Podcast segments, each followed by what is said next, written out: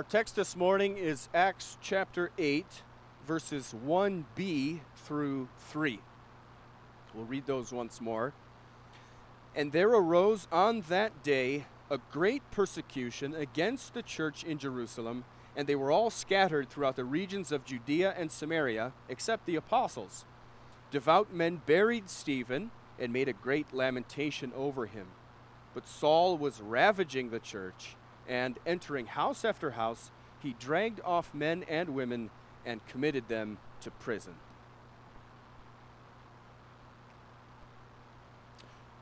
After the sermon, we will sing hymn 83, hymn 83 after the sermon.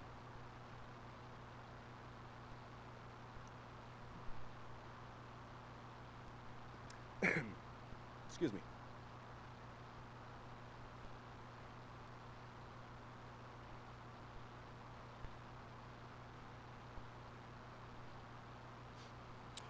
Beloved congregation of our Lord Jesus Christ,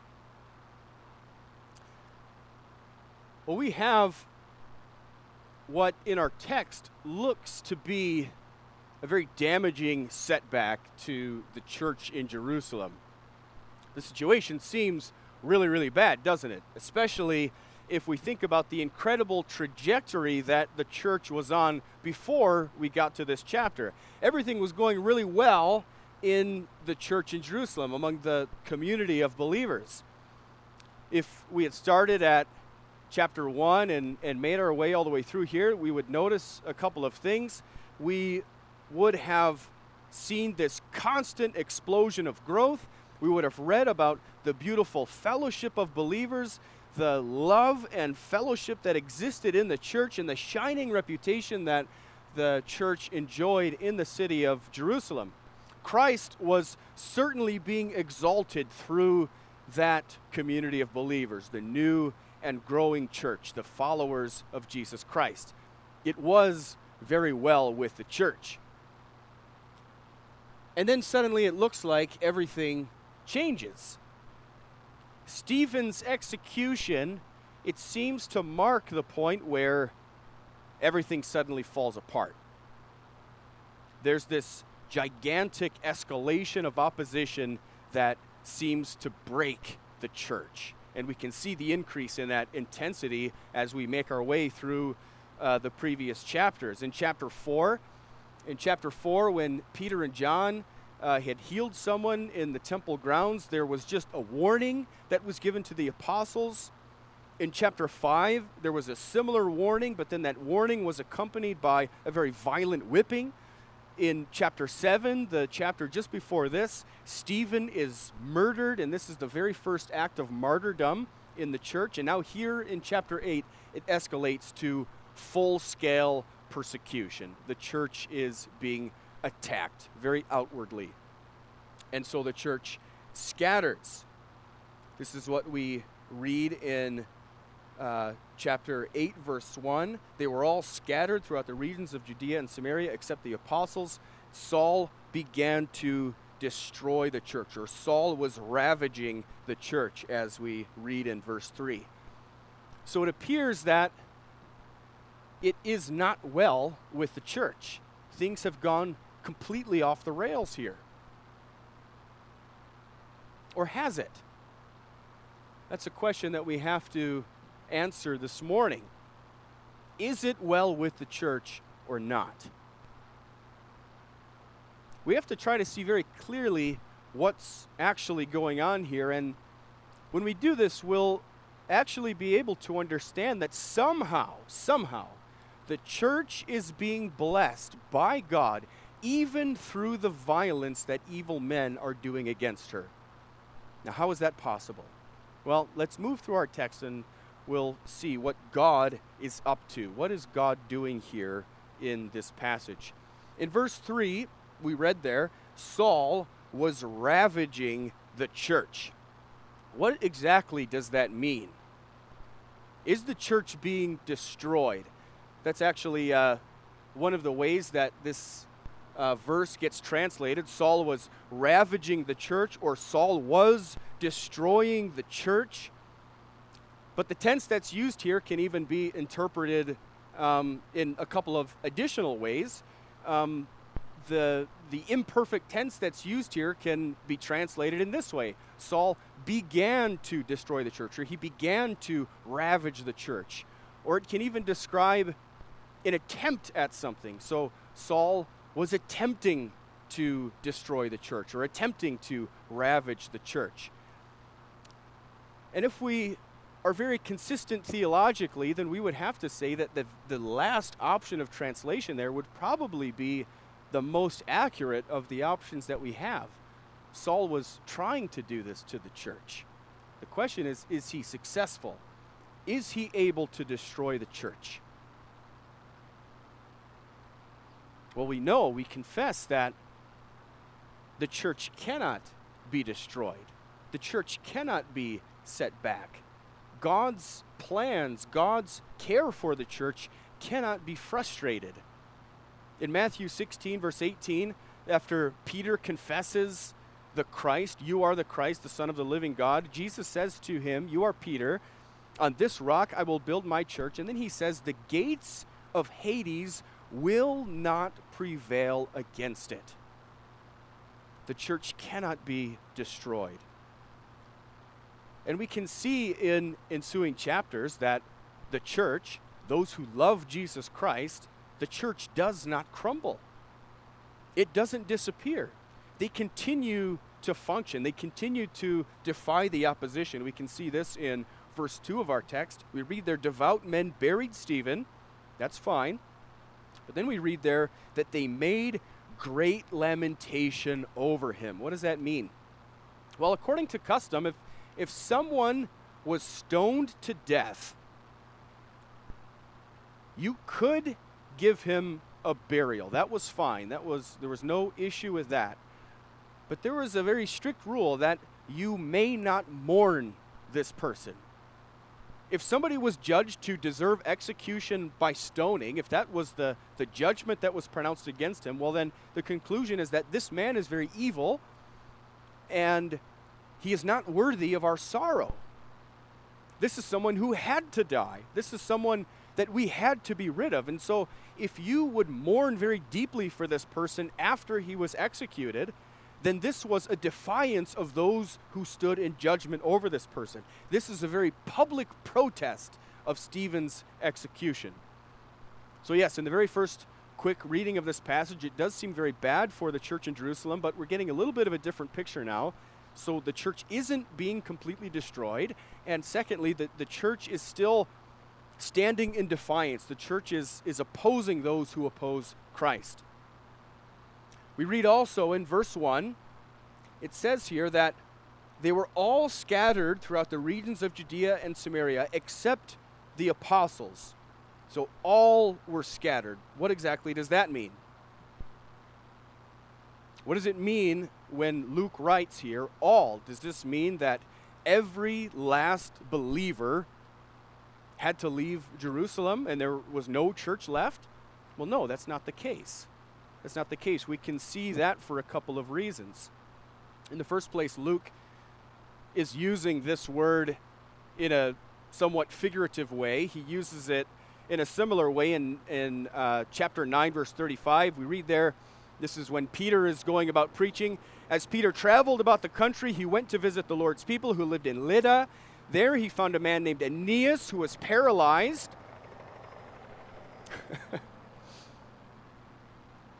who was paralyzed and had been bedridden for eight years. Aeneas, Peter said to him, Jesus Christ heals you. Get up and roll up your mat. Immediately, Aeneas got up, and then we read there, all those who lived in Lydda and Sharon saw him and turned to the Lord. The question is, does that mean every last person in Lydda became a believer, or is it possible that there were still some stragglers, one or two left who didn't believe?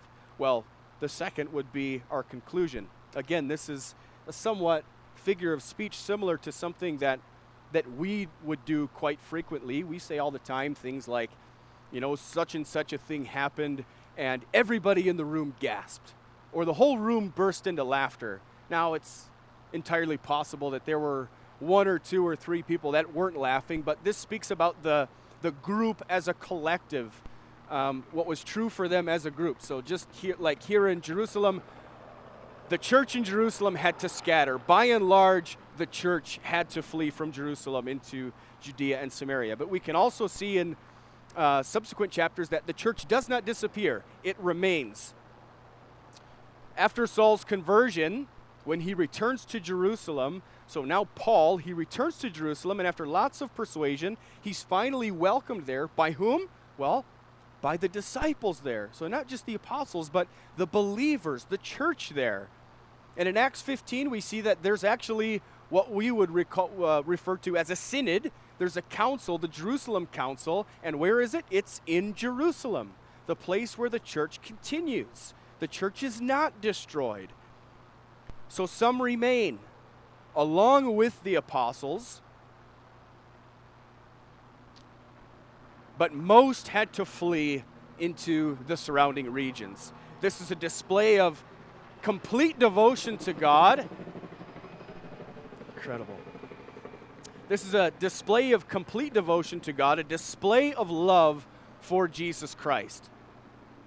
These are people who were willing to leave behind everything, leave behind their homes, leave behind their livelihood. They chose to do this instead of choosing what would have been so much easier, renouncing this new commitment that they had made this commitment to the way of Jesus.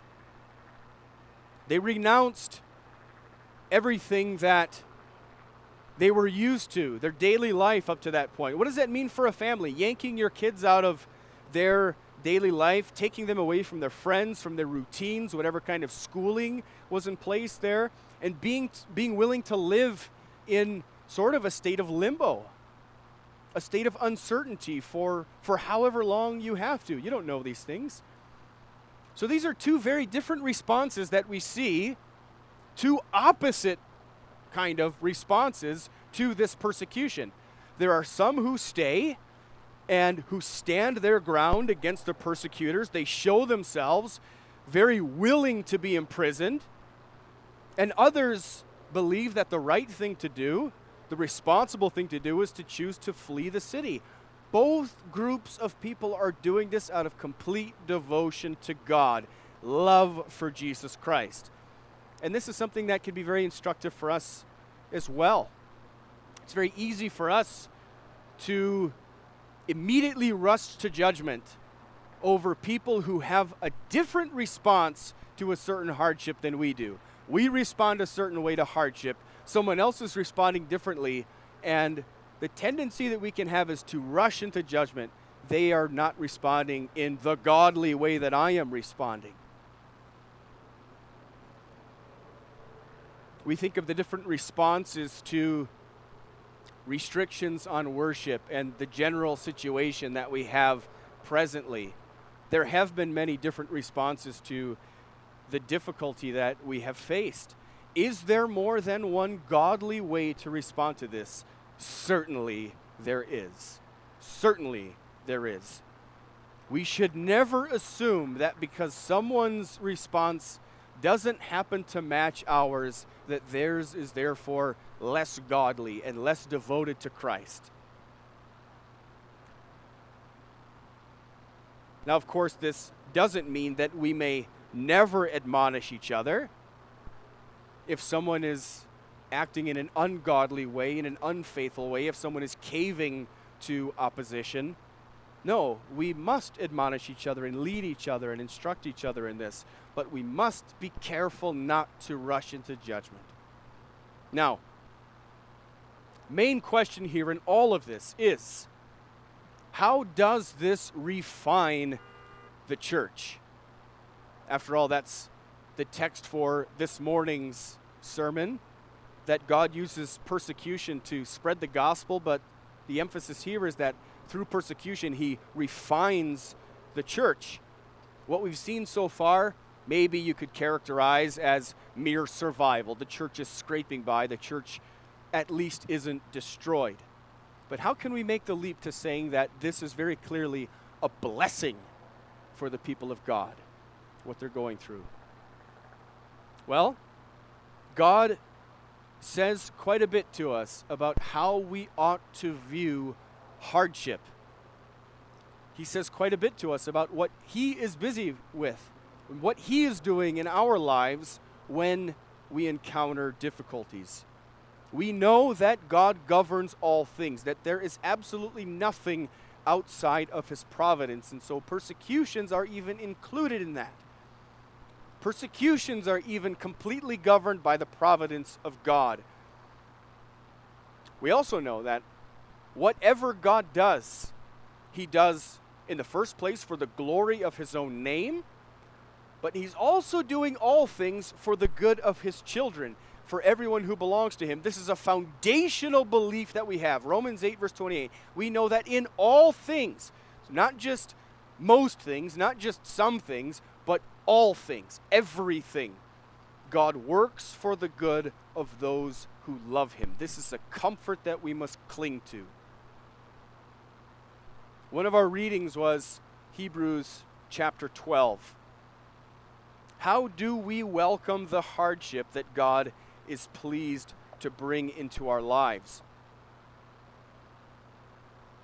We read there, verse 6, Hebrews 12, verse 6 For the Lord disciplines the one he loves and chastises every son whom he receives. Endure hardship as discipline. God is treating you as sons, for what son is not disciplined by his father? Now, in this passage, there are references to our father's rebuke, to receiving punishment from him because of misdeeds, because of sinfulness, but this is not the only form of discipline that there is. We tend to think of discipline only in a, in a negative sort of uh, uh, reactive way we do something wrong and now here comes some discipline to straighten us out. No, discipline is a much more broad and, and multifaceted category of, of act. Discipline is, we have to see also in, relate, in, in light of its related word, discipleship.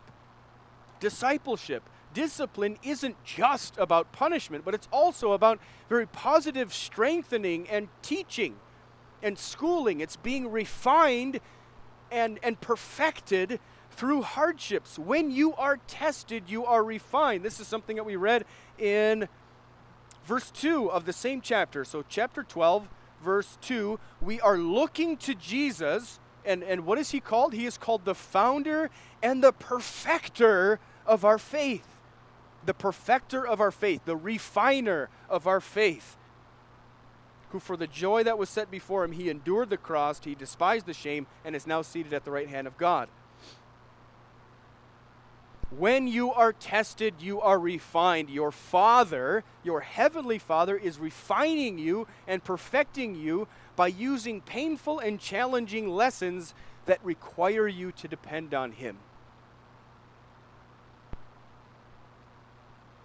This is like the Father's instructive care that we sang about in Psalm 119. How good it was for me to suffer pain, so that in all your ways you might school me. God teaches us how to live and respond in a faithful way, in an obedient way, in the midst of persecution or hardship where we're tempted to take the easy route. This is exactly what James, the Apostle James, writes in his letter. James 1, verse 2. After his greeting, this is the very first thing he writes Consider it pure joy whenever you face trials of many kinds. Why?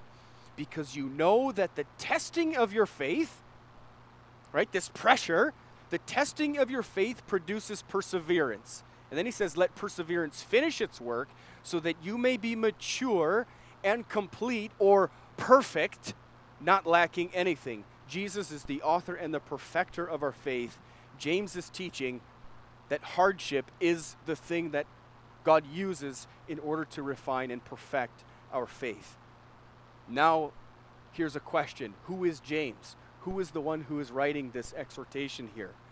Well, he was an apostle who went through the very persecution that we're reading about this morning. He was there.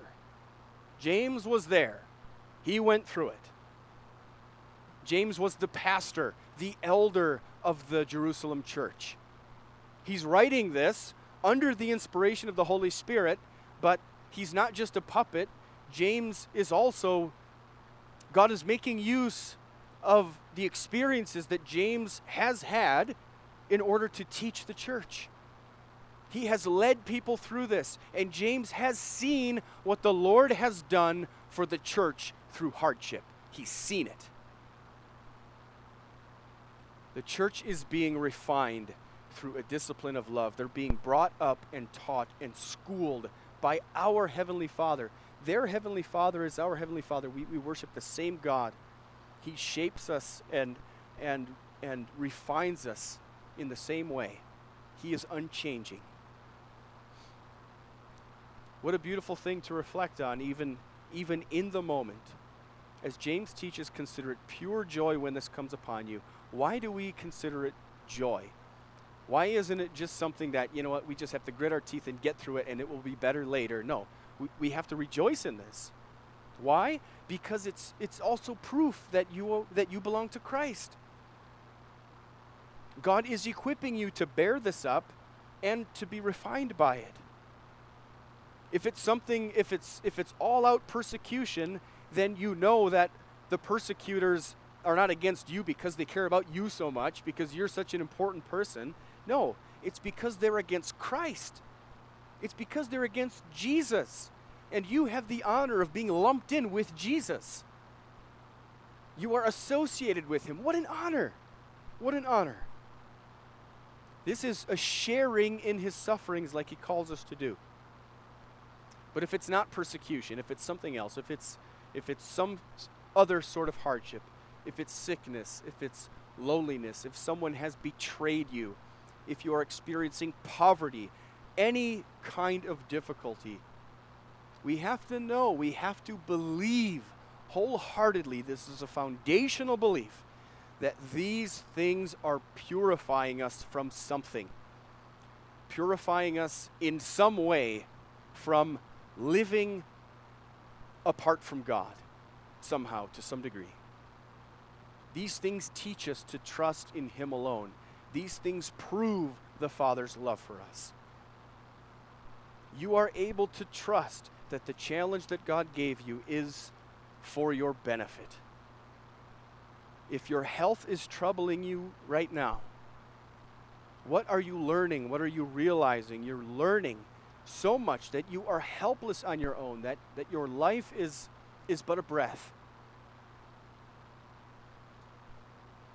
You know that you must rely on the Lord for your health and for your strength. If you are persecuted, what are you learning? You must trust in the Lord, and God will carry you through, and He will strengthen you, and He will show Himself to you in all His love and His power. Your faith will be refined through it if you are sad, if your heart is broken, if you are experiencing some kind of loss, ask your Father to comfort you, and He will comfort you, and He will give you His peace and His joy. In all these things, God is proving Himself to you, and your faith is being strengthened. So that even the worst conditions of life, you are reminded that you are not your own, but you belong, body and soul, in life and in death, in hardship to your faithful Savior, Jesus Christ.